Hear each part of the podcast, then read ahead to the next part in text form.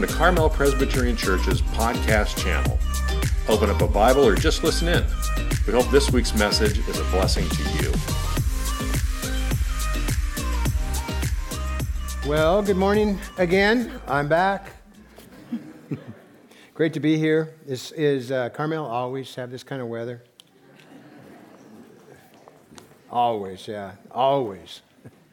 but uh, if you could turn in your Bible to John chapter 12, and we're going to stand for the reading of God's word. And you know what I'm going to say if you've been here the last other weeks. I've been here. I'm going to say, just put your thumb there and wait, and we'll look at it. But I want you to hear the, God, the word of God. So let's stand together as we, as we hear God's word. Here's what John writes in verse 12. The next day, the large crowd that had come to the feast heard that Jesus was coming to Jerusalem. So they took branches from palm trees and went out to meet him, crying out, Hosanna! Blessed is he who comes in the name of the Lord, even the King of Israel. Jesus found a young donkey and sat on it, just as it is written Fear not, O daughter of Zion. Behold, your king is coming, sitting on a donkey's colt.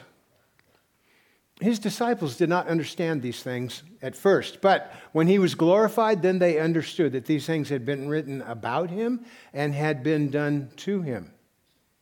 The crowd that was with him when he called Lazarus out of the tomb and raised him from the dead continued to bear witness.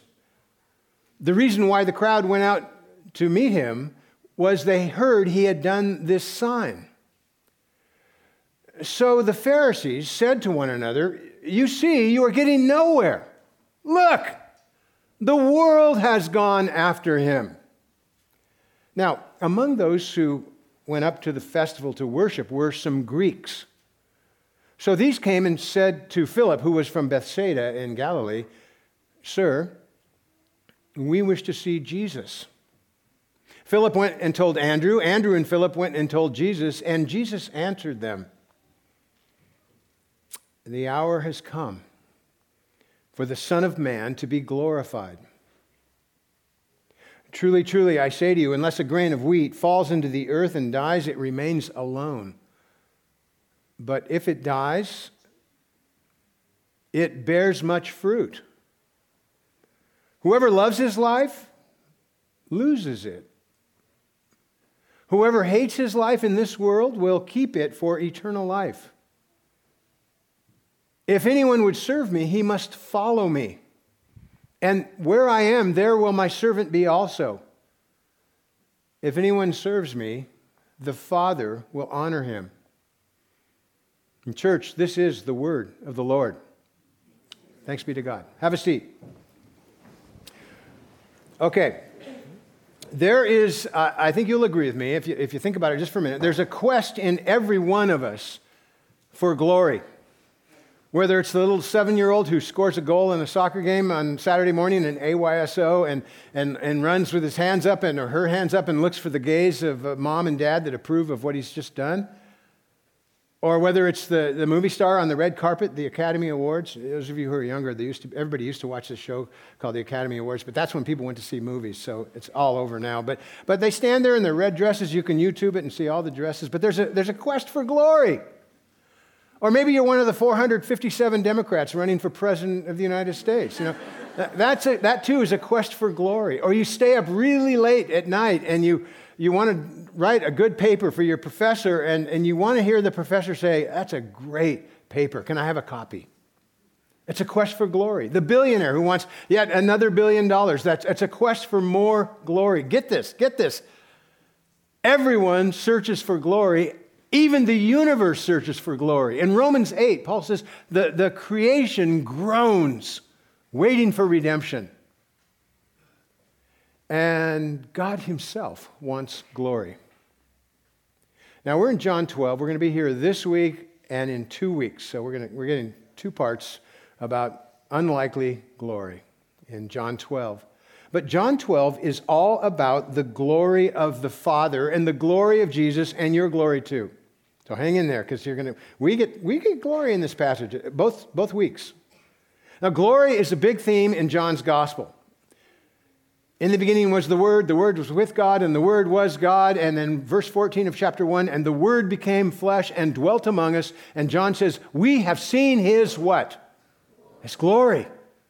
Glory as of the only Son from the Father, full of grace and truth.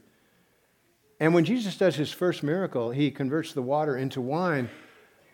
John tells us he did this to show his glory. Throughout the gospel, Jesus is adamant that he received glory not from people, but from the Father himself. He says in John chapter 8, he says, If I glorify myself and my glory is, then my glory is nothing. He says, It is my Father who glorifies me, of whom you say, He is our God. Now in John 12, it's Passover. Jerusalem is bustling.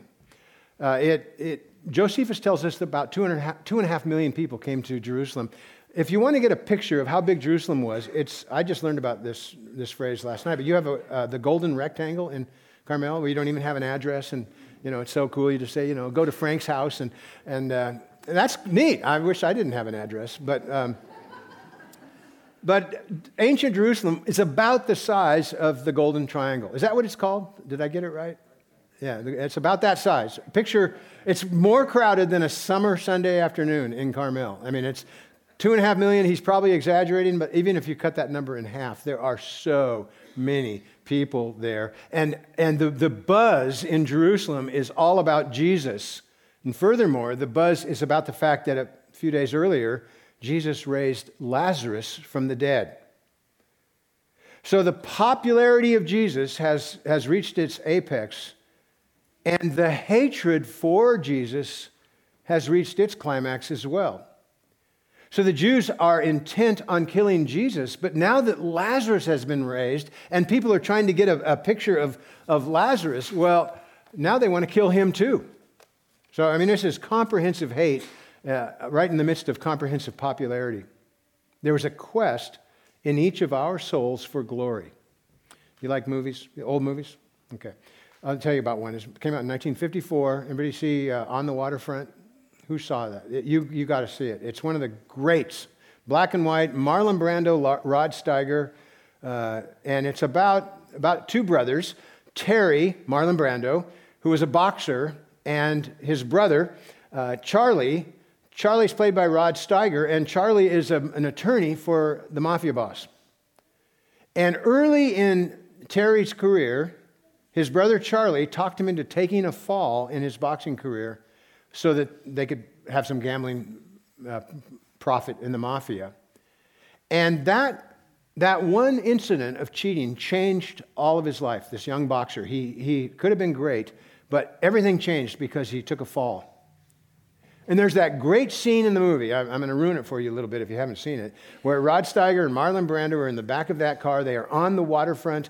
Uh, Marlon Brando has just been a, a, dock worker all his life. He's not, he's not been, hasn't been up to much. He could have been great. And he says to his brother, he says, see if you can say the line, I could have been a contender. I could have been a contender, but I wasn't. I took the fall for you, Charlie. There's that nagging, ache in every one of our souls, especially as we get older, that oh, I could have been a contender. I missed it. Somehow I missed what might have been.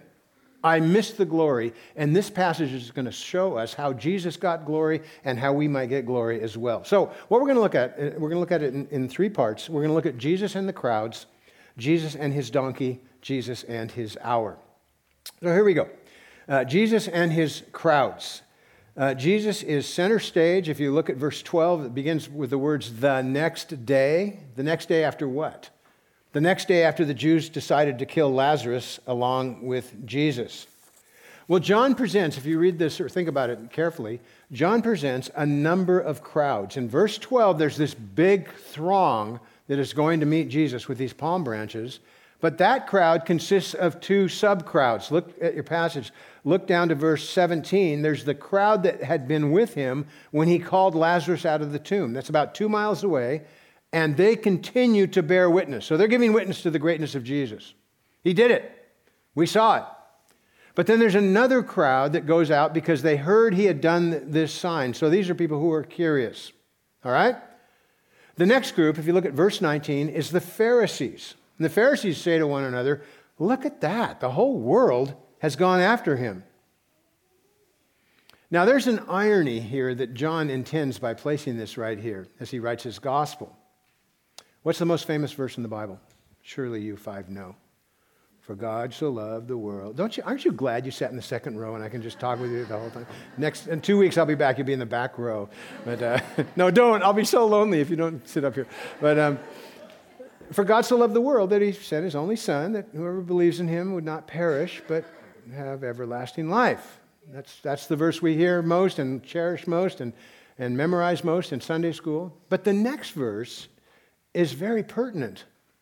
For God did not send his Son into the world to condemn the world, but in order that the world might be saved through him. It's about the world being saved.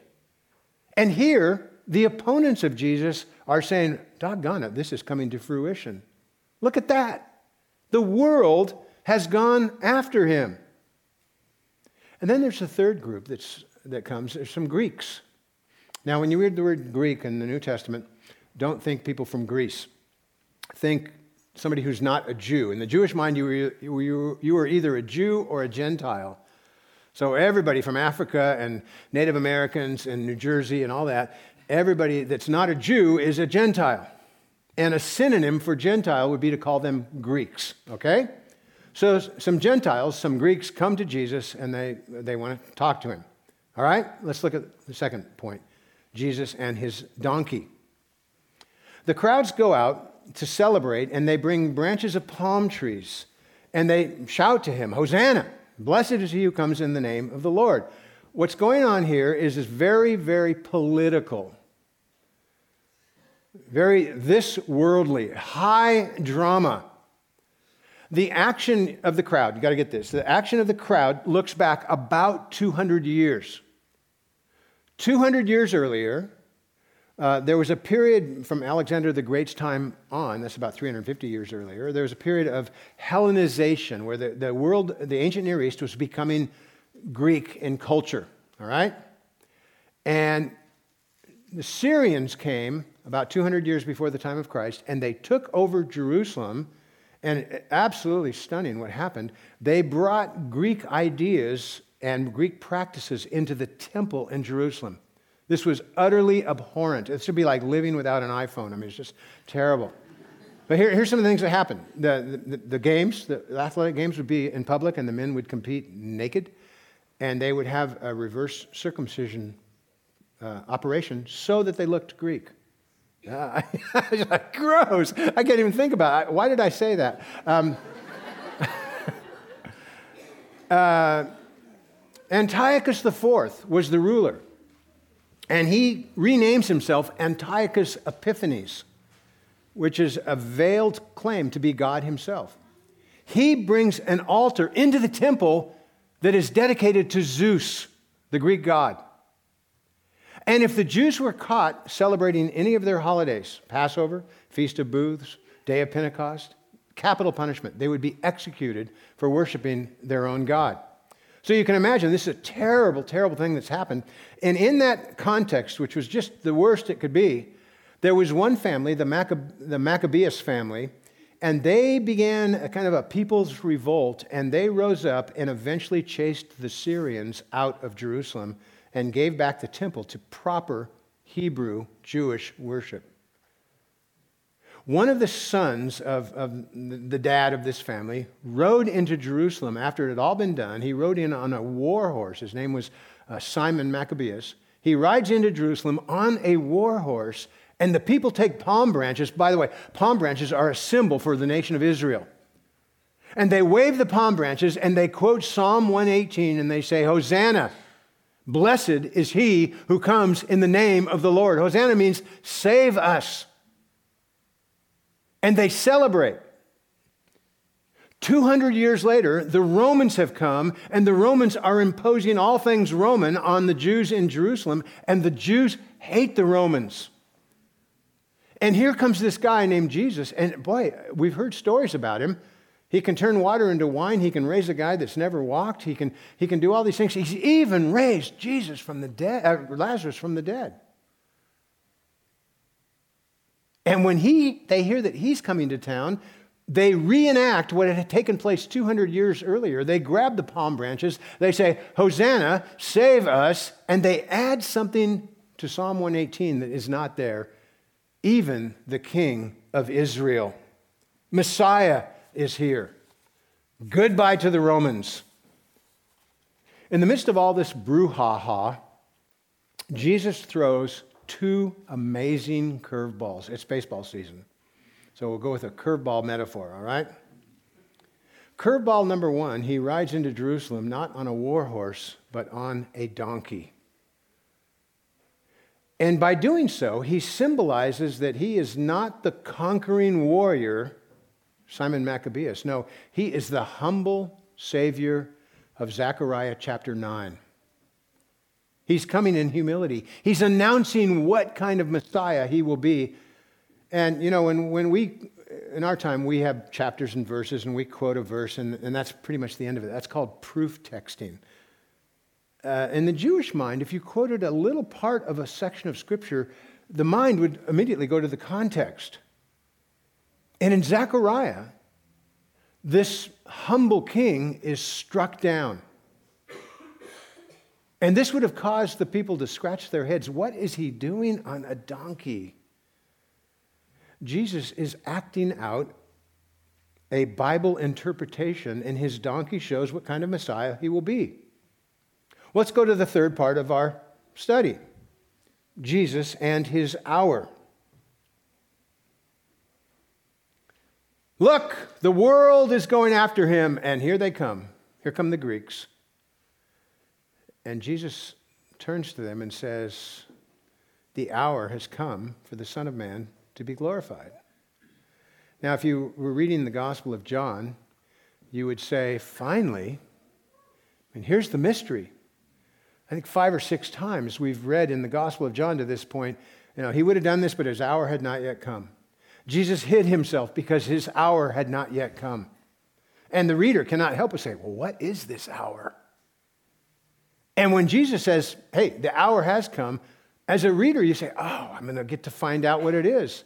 The hour has come, what? For the Son of Man to be glorified. Oh, my goodness. Now, you've been listening really hard and great. Can you, can you bear with me for one more? You're learning all this stuff about the Bible. What does he mean when he says Son of Man? That's the favorite title that Jesus applies to himself. He does it over and over again. And one commentator said he does it because it's perfectly ambiguous. but the, that phrase, that title, Son of Man, comes up primarily in Ezekiel and the book of Daniel. And if you went back to Daniel chapter 7, you'd see that the Son of Man, when he comes, he comes in the clouds of glory and he comes to rule and reign over all the earth. So when these people heard him refer to himself this time as the Son of Man and coupling that with the glory that's going to be revealed, they're going to be thinking, ah, I was confused when you were doing the Zechariah 9 thing, but now I'm not confused. Now I know it's all about your glory, your rule, your reign. We're on the right side of history here. And then Jesus throws the second curveball. Unless a grain of wheat falls into the earth and dies, it remains alone, but if it dies, it bears much fruit. This is the kind of passage that we as a church could, could, could ponder for a decade and still not probe the depths. Lesslie Newbigin, missionary to India and great commentator, said, in these verses, the flaming heart of the universe is revealed. What is that flaming heart? It's the cross. He's talking about his own death. All right. Everything, I'm so happy you're here. Everything you need to know is on your hand, okay? Get your left hand up. Everybody, get your left hand up. Everything we need to know is on our hand about the gospel. All right? You, you have it with you all the time. Your right hand works too if you're left handed, but I'm right handed. So here's, here's, the, here's the big five. You ready? Come on, get it up. There we go. Uh, incarnation. God became one of us. All right? Crucifixion. This God became one of us, he died. Three days later, what is it? resurrection. 40 days later, ascension. Jesus ascends to the Father, and he, he is seated there right now, ruling and reigning. And then the fifth finger, what is that? Second coming. The whole gospel on five fingers. You've always got it with you. You don't have to take notes, it's just right there, all right? Now, theologians talk about the glorification of Christ, and generally they refer to these two fingers. They say, well, his glorification is both in his resurrection and in his ascension to the Father. That's good. No qualm with that. But you notice what Jesus does here? He backdates his glorification to the cross.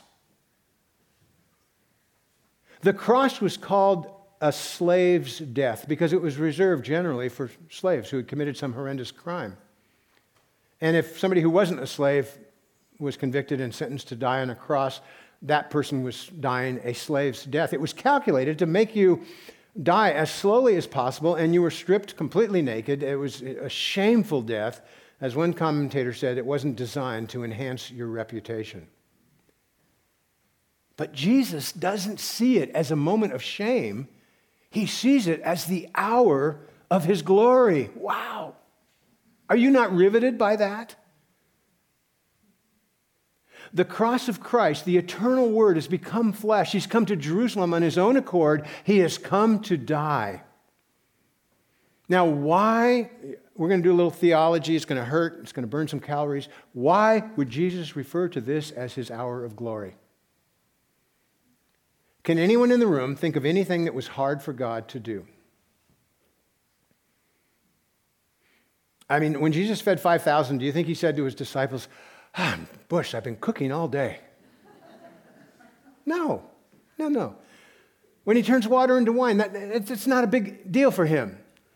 When God created the universe, He just speaks it into existence. And He says, Glacier National Park, there you are. And Yellowstone, there you are. And Carmel, yeah, there you are. The Golden Triangle, by God, on the seventh day or whatever.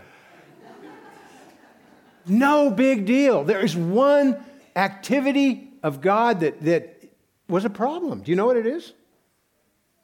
Do you five know what it is?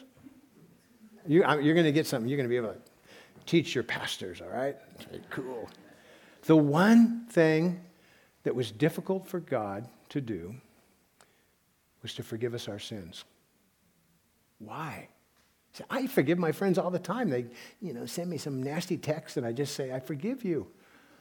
Why was it hard for God to forgive us? Because God is overflowing, gushing with his love and mercy. And at the same time, he is perfectly just. And there's a collision between those two character qualities of God. Infinite love and perfect justice don't fit hand in hand. Let me show you a verse, very important verse. Exodus chapter 34. I'll read it to you. Moses goes up on the mountain to get the tablets, and here's what God says to Moses. Exodus 34, verses 7 to 8, some of the most important verses in all the Bible. He, God says, The Lord, the Lord, Yahweh, Yahweh, a God merciful and gracious, slow to anger, and abounding in steadfast love and faithfulness, keeping steadfast love for thousands. We love this, don't we? Forgiving iniquity and transgression and sin. That's the kind of God I worship. And, the text says, who will by no means clear the guilty, visiting the iniquity of the fathers on the children and the children's children to the third and fourth generation. How can both of those be true? How can God love us and forgive us and by no means clear the guilty if we are guilty? There's a story about a woman named Susan Smith. Anybody remember the name Susan Smith? Susan Smith in 1994 put her three kids in the back of her car, drove them into a lake, and they drowned. They were young children. She immediately went to the police. She concocted a story that uh, she had been, she was a white woman. she uh, she still is a white woman. Um, uh, she, she went to the police and said that she'd been abducted by an African American and he took her car and she didn't know where it was. And uh, she was hysterical. And her story fell apart very quickly. The car was found, the children were dead. Uh, she went on trial. This is in South Carolina. Uh, the trial was short. The jury deliberated for less than an hour, and she came back. Uh, they delivered their verdict of guilty on all counts. She was guilty. And today, she's in prison serving a life sentence for this heinous crime. What if the judge in that case, when the jury delivered their verdict, what if the judge had said, You know, Susan, I really have taken a liking to you in, in this trial, and you're very articulate, and you, I'm sure you have a great future. I'm going to sentence you to time served. You're free to go. What would you say? What would you say? You would say, I would say, there, there is a corrupt judge there who, who eclipsed justice because somehow he took a liking to Susan Smith. God is like that. The wages of sin is death. It is always death, and it's never been anything but death, and it always will be death. And the story that's going on in John chapter 12, Jesus is glorified because he dies our death for us. And thus he vindicates the justice, or he satisfies the justice of the Father and frees us to enjoy the love of God. Wow.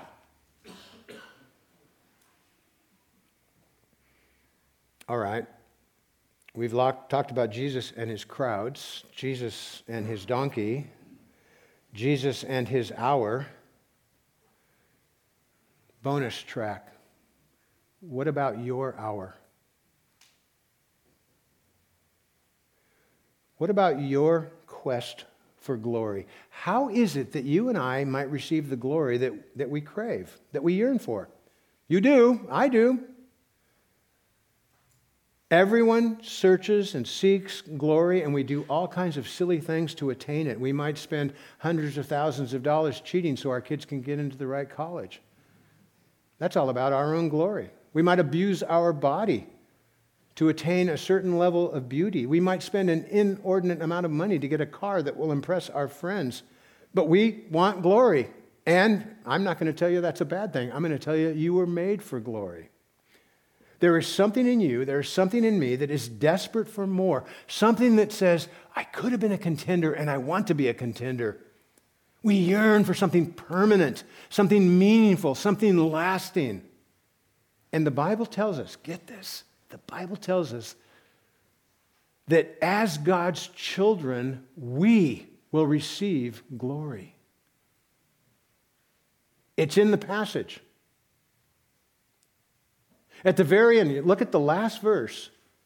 The one who serves me, well, the Father will honor him. Paul writes it like this 2 Corinthians 3:18 We all with unveiled face beholding the glory of the Lord we are being transformed into the same image from one degree of glory to another. We're going somewhere. In 1 Corinthians 15, verse 49, the great resurrection chapter, Paul says, just as we have borne the image of the man of dust, he's talking about Adam, who was made out of the dust, so also we shall bear the image of the man of heaven. Christ was glorified, we too will be glorified. But our glory is not in dazzling light. Our glory will be that one day we will have sin, sinless perfection when Christ comes. Okay, everything I've said comes down to this that the glory of Jesus is found in the most unimaginable place in the universe. It's found on the cross, and your glory is found in the most unimaginable place because Jesus comes along and says, You know what? If you love your life, you'll lose it. If you hate your life in this world, you'll keep it. Now, after the 9:30 service, I had a woman come up to me. She says, "I'm kind of enjoying life. Should I feel guilty about that?" And I said, "No, I don't think that's the point. The point is that we have an allegiance to God that is so great. That God is so important, that we love him so much that all the stuff of this life we can do without." John, we're pretty sure, is writing late in the first century, and by this time people are starting to suffer and die for their faith. And John is saying through the lips of Jesus, it's worth it. Hang in there. Profess Christ even if it costs you your life. Well, I lived in Naples, Italy for a year back in the old days, and uh, Right next to Naples is a place called Pompeii. Anybody heard of Pompeii or been to Pompeii? Great place, isn't it? Uh, about 70 AD, uh, Vesuvius is a mountain right outside of Naples, and it blew. It went off, and all the volcanic ash came down, and all the people of this little town died. And it's quite fascinating because 1700 years later, the town was discovered and everything was left intact. You can see the artwork that's still in color. You can see people that have been kind of mummified, and, and uh, it's really interesting because the people had a few minutes warning as the, the volcano blew, and many of them clutched those things that were most important to them. You can see this on Google Images. There's a, a woman who's clutching her jewels. There's a man who has a, a, handful of coins. There are some priests who've gathered all their idols and put it into a cloth sack, put them into a cloth sack. There's another married couple, evidently, that, that took their silver and gold, and there they are, frozen in time with their silver, silver and gold. Now, here's a question we'll, we'll end with. If we were frozen in time, what would you be holding on to right now? What is in your hands? What is in the cloth sack? Lord Jesus, we want to come to you and say thank you for this hour of glory. it, is beyond our wildest dreams and imaginations to understand uh, the breadth and the depth of what you've done for us and to understand how you could face the cross where you bore the sins of the world and call this the moment of your glory. Lord, we simply want to say thank you. And God, there are people in this room who have never bowed their knee to you, and I pray that the gospel would penetrate their hearts, that you, Holy Spirit, would draw them in, that they would be born again, that they would be willing to lose their life so that they might gain it that they would worship you as Lord. And others in this room, Lord, we've heard the gospel again and again, and, and we need to be born again, again. and we need to come to you and, and, and uh, praise you and bless you for what you've done for us and in us in Christ. And so we do that. And in his name we pray, and God's children said, Amen. Thank you for listening. For more information about Carmel Presbyterian Church, visit our website at www.carmelpres.org or any of our social media pages. Have a blessed rest of your week.